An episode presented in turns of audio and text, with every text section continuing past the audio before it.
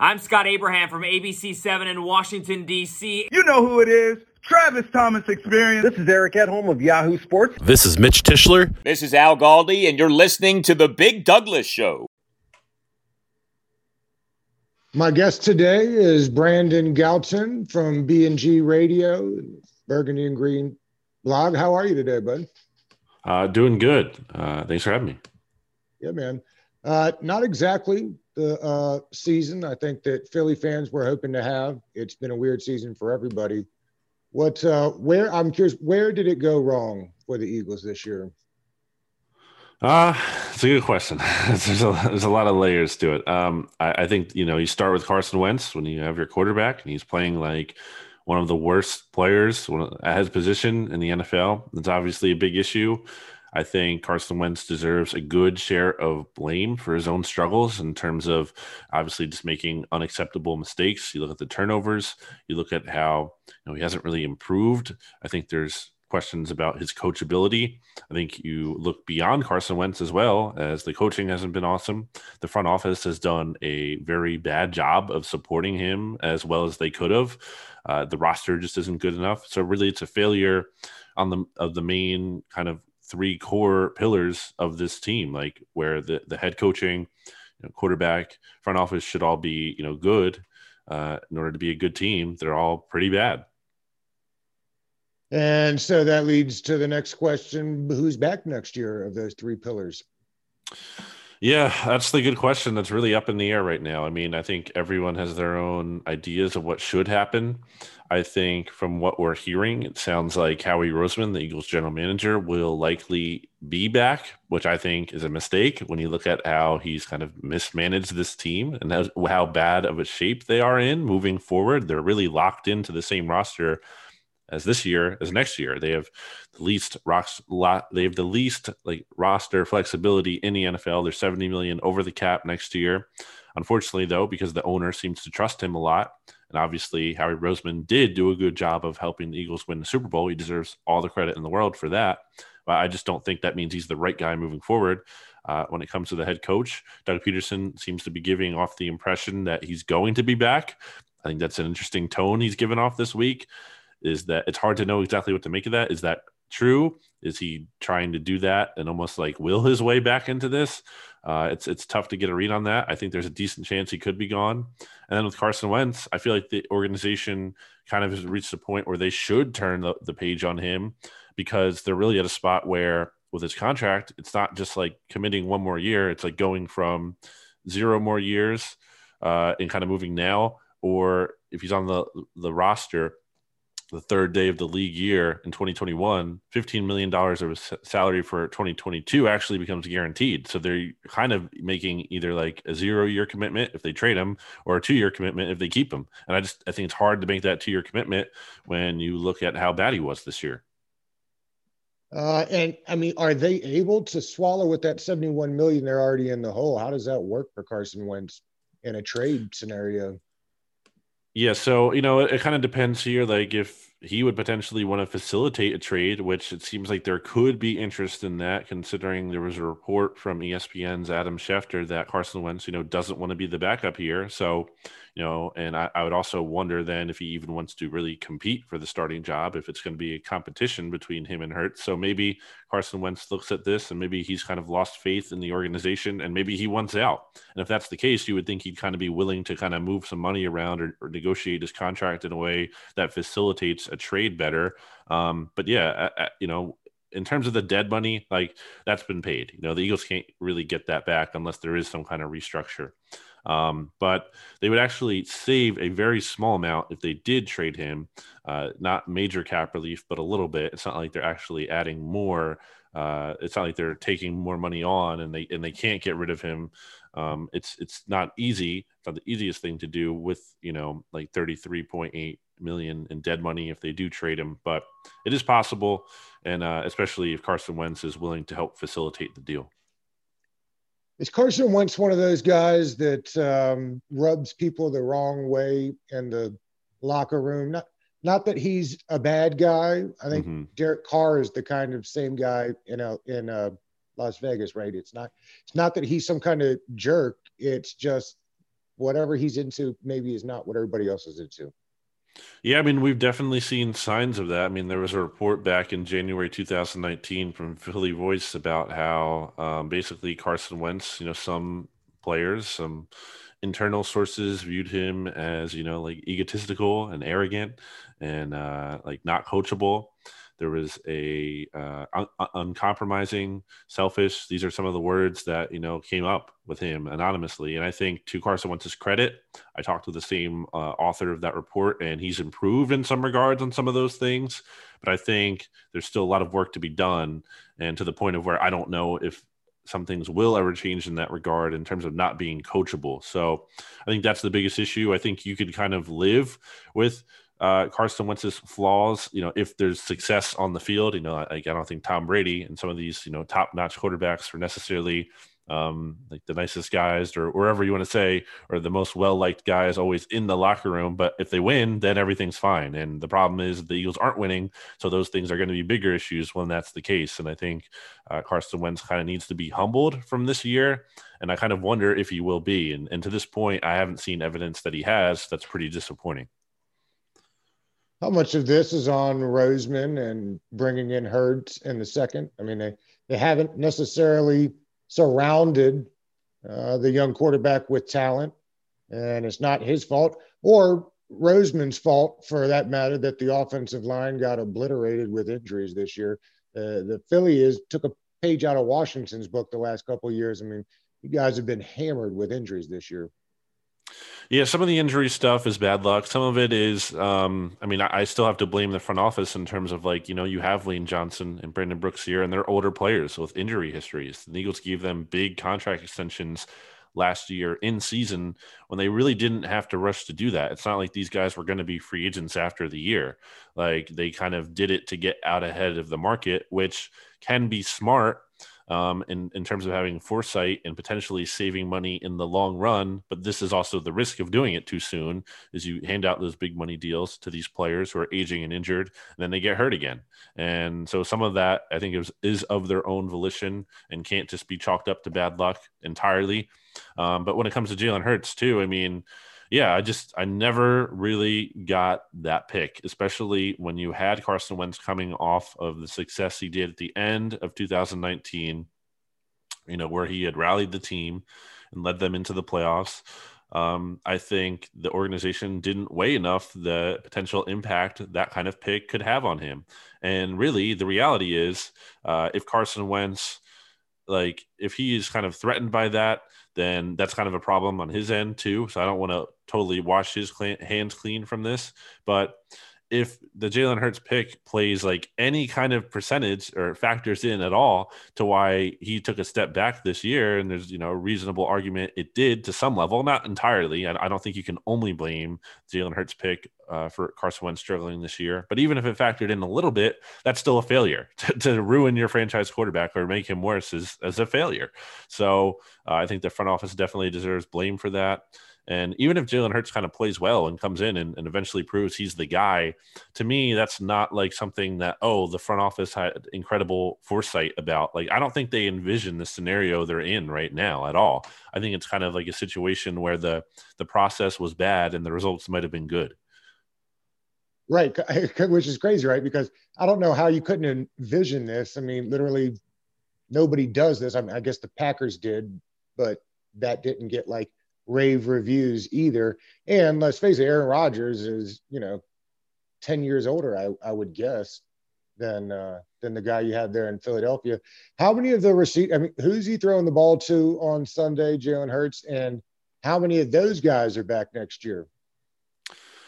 Yeah, I mean, I'm guessing the Eagles are going to play Alshon Jeffery and DeSean Jackson, which to me they should not be because that's pointless in terms of like DeSean isn't going to be here next year. At least he shouldn't be. The Eagles can move on from him and pretty much have to move on from him to clear up cap space. Same thing with Alshon Jeffery. Um, so we could see those guys out there. I don't think they should be out there. Uh, otherwise, you're looking at like Greg Ward, who has been like okay as a slot receiver, just not really dynamic at all. Um, he's averaging like 7.9 yards per reception this season. He's fine. He's solid. He has good hands, but you know, he's just not a any kind of big play threat. uh, the Eagles have their first round pick, Jalen Reagor, who's been a really big disappointment this year. He had that big 55 yard, I believe, reception against Washington in week one. And yep. since then, we have really not seen him be able to have any kind of success down the field as a deep threat.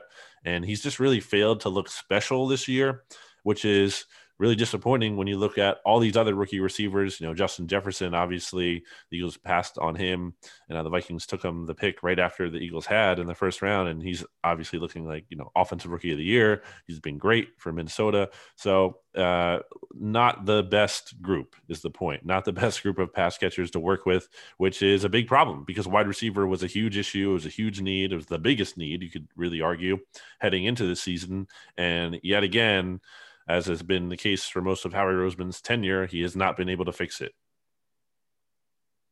DeSean Jackson was actually healthy most of this year.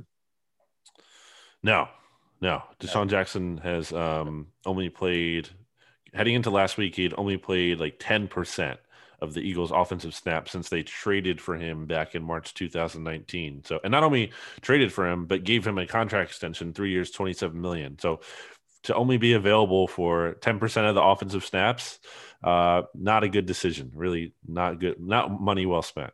Yeah. Did they try to trade Ertz in season and he got hurt before they could? What was the deal there? Because he's not on the roster either next year, right? Yeah, that's what it sounded like. It sounded like uh, the Eagles, you know, I don't know if they're shopping him or kind of is this about like being willing to listen to offers. But yeah, it sounded like you know there was some talk there, and and really the Eagles should have traded him if they could have, because yeah, I don't think he's going to be back next year. Um, you know, that's no disrespect to Zach Ertz, who's obviously means a lot to this franchise. When we look at like the, the big picture, the long run, caught the game-winning touchdown in Super Bowl 52. Um, but you just look at where it stands with him, and he wants a new contract, and he obviously shouldn't be and won't be I'm thinking getting it here, especially when the Eagles have Dallas Goedert, who they're probably going to commit to, I imagine, as their long-term tight end, their top guy. Um, you know, and and Ertz is, will be playing his age 31 season in 2021. So, you know, if the Eagles are able to trade him this offseason, um, they could get 4.7 million cleared off the cap so that would be good and then maybe they can get some draft picks in return. I don't know exactly what his trade value is. He's having a bad year so i can't imagine it's super high but maybe you can kind of get something worthwhile to move on from him and uh, clear that cap space. If we're stacking the quarterbacks on the market and let's just say for this exercise that ryan stafford garoppolo uh, Wentz and Cam Newton are all kind of in that mix. Where do you think Carson Wentz fits in there? We think he brings in a trade. Yeah, it's a really good question because obviously, you know, the contract is a complicating factor. Um, the fact that he's coming off such a poor season as well. Again, literally without hyperbole, like literally one of the worst starters in the NFL this year at quarterback. So it's really hard to kind of know what his value is and what the market's going to be because um, like who all out there is going to be interested. I think you can think of teams like the Colts, maybe the Patriots, who have cap space and certainly have quarterback needs and aren't going to be able to get a guy high in the 2021 NFL draft. So maybe a market does materialize for him. Maybe you could even throw Denver in there as well. Um, so I think there would be some level of interest, but I don't know that it's enough, you know, where the Eagles are getting like a first round pick because I just don't know if they kind of have that leverage. And I don't even know if the Eagles really want to move on from Carson Wentz because, you know, they, they made this huge commitment to him just to, a couple years ago, 120 million dollar extension, and maybe they still believe in him, even though he's been benched. But maybe they fit, they think they can kind of bring in a new head coach, or maybe just they feel like it was a down year, whatever. I'm not of that belief, but maybe they think that, maybe they just feel like they have to keep him. Um, but I, I would, I if, if it's up to me, I would look into trading him very strongly. I'd have to do some research, but it just it, it's astonishing. I, I can't imagine anybody else signing their quarterback to such a huge contract and then drafting a guy in the second round and then look around when the when the place starts burning down and saying, well, I don't understand what happened here. What happened here? It, it's just unbelievable. It's a it's really hubris, and that's been a big problem with the Eagles and specifically Howie Roseman. I think Howie Roseman, you know, this is kind of his second stint here as the Eagles general manager. You know, he was originally promoted in 2010, but then he was por- uh, forced out of football operations by Chip Kelly during the Chip Kelly era, the end of the Chip Kelly era in 2015. And I think what made Howie Roseman so good leading up to the Eagles winning the Super Bowl was he had been humbled by the failures of his first stint, right. you know, this first phase as general manager, and he kind of realized that he needed to do things differently. And to his credit, he did. And that helped lead to a Super Bowl title in 2017. But then afterwards, I think he kind of became the same guy he was in the first place, where uh, he wasn't he was no longer humbled and instead hubris set in and he kind of went back to feeling like he knew he had all the answers he knew it was best it's there's no way anyone else knew better and you know it's like conventional wisdom. You can just eschew that because you know he, he's a genius and everything. And i think that's kind of led to the eagles overthinking some things and especially in the case of the jalen hurts pick. So yeah i really think that pick itself is not like the only reason uh, of the downfall of this organization, but the like thinking behind it, the ethos of that pick, it, it, like totally sums up what is wrong with this franchise. It's incredible how many of these guys uh, all feel like they're the smartest guy in the room, like you know, pointing to each other as to who's smarter. Uh, Ronald Darby has been fantastic this year. Does that surprise you? I never really hated Ronald Darby. Um, and I think a big issue in Philly wasn't so much always about his talent level and whatnot, as he, he just couldn't stay healthy. Like he was hurt here a lot. And last year specifically, he was still coming off that ACL injury. So I don't even think he was fully healthy last year. And then he got hurt again. So I can't say I'm totally shocked because I kind of liked when the Eagles traded for him and I had high hopes for him and I thought he could be a good player here. Um, I don't think, you know, it was like he was this total bum uh, in Philly. And I think there's a perception like the coaching staff used him wrongly or whatever. And I don't totally buy that. I think it's just like he's two years removed now from his ACL tear, which is a big deal. And he's been able to stay healthy, I- am presuming for you guys. And, yeah. uh, and that's made a big difference. Literally played if he hadn't played every snap this season, I mean, it, it's close. It's been, uh, and you're right. I, I had forgotten that it had been two years there uh, since the ACL, so that does make a big. Now he's been great. In fact, they'll. I, I would imagine they'll have to give him a, a second contract since they just signed him to the one year deal. Uh, what is the mantra for Philadelphia this week? They uh, they intend to get a higher draft pick or play spoiler this week. I think, unfortunately, for the Eagles' long-term interest, they are going to go all, all, all out to win this game. And now, I get it from a player and a coach perspective; like that's what their jobs are. They have to do that. I'm not begrudging them for trying to win this game, but I think when you you know have a realistic conversation about what's best for this team in the big picture, it would be losing this game because the Eagles need to pick as high as they possibly can. They need to eliminate room for error when it comes to missing on another draft pick, like they've done too often under Howie Roseman. And uh, I also think it's in the Eagles' best interest to make sure Washington wins this division because I think Washington has a good roster, especially that defense. And I think the biggest thing that scares uh, really not only Eagles fans but other NFC East fans of you know Cowboys and the Giants as well is that if Washington kind of did get that quarterback answer, and I think it's easier for Washington to find the quarterback if they're higher up in the draft as opposed to partic- uh, picking at like 19th overall at best if they make the playoffs. So I would hope the Eagles lose this game, but uh, I don't think they're you know I don't think they're in any way going to try to like tank this game. Uh, and I guess we'll wrap up with this. Do you think that they can win the game on Sunday? I think they can uh, because uh, Jalen Hurts, for as much as he kind of struggled against the Cowboys, he's done some nice things. I know mobile quarterbacks has, have kind of presented challenges at times for Washington's defense this year. Uh, so I think about that as well. Washington's quarterback situation is just not good. we don't know. You don't uh, like a, Taylor Heinicke?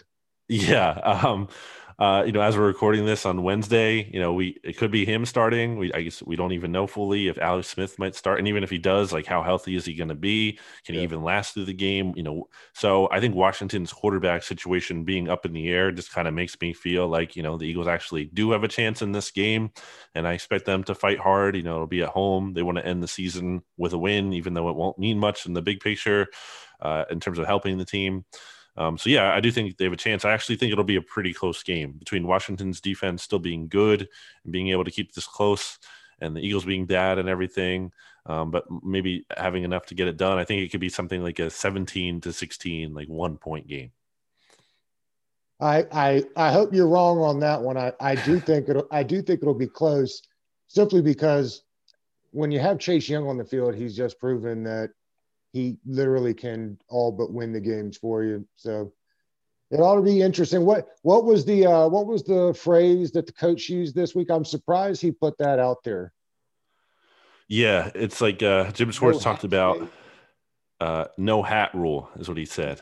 Um, in terms of you know Washington not being able to celebrate with their you know division NFC East division championship hats and T-shirts after the game. But to me, that's so foolish because like, okay, Jim Schwartz, great, like you're preventing Washington from getting in, but you're just giving those hats to the Cowboys instead because that's what's probably going to happen. I, I, mean, I fully expect the Cowboys to beat the Giants in the one o'clock window, and then if the Eagles did beat Washington, then it would be the Cowboys who'd be NFC East champions.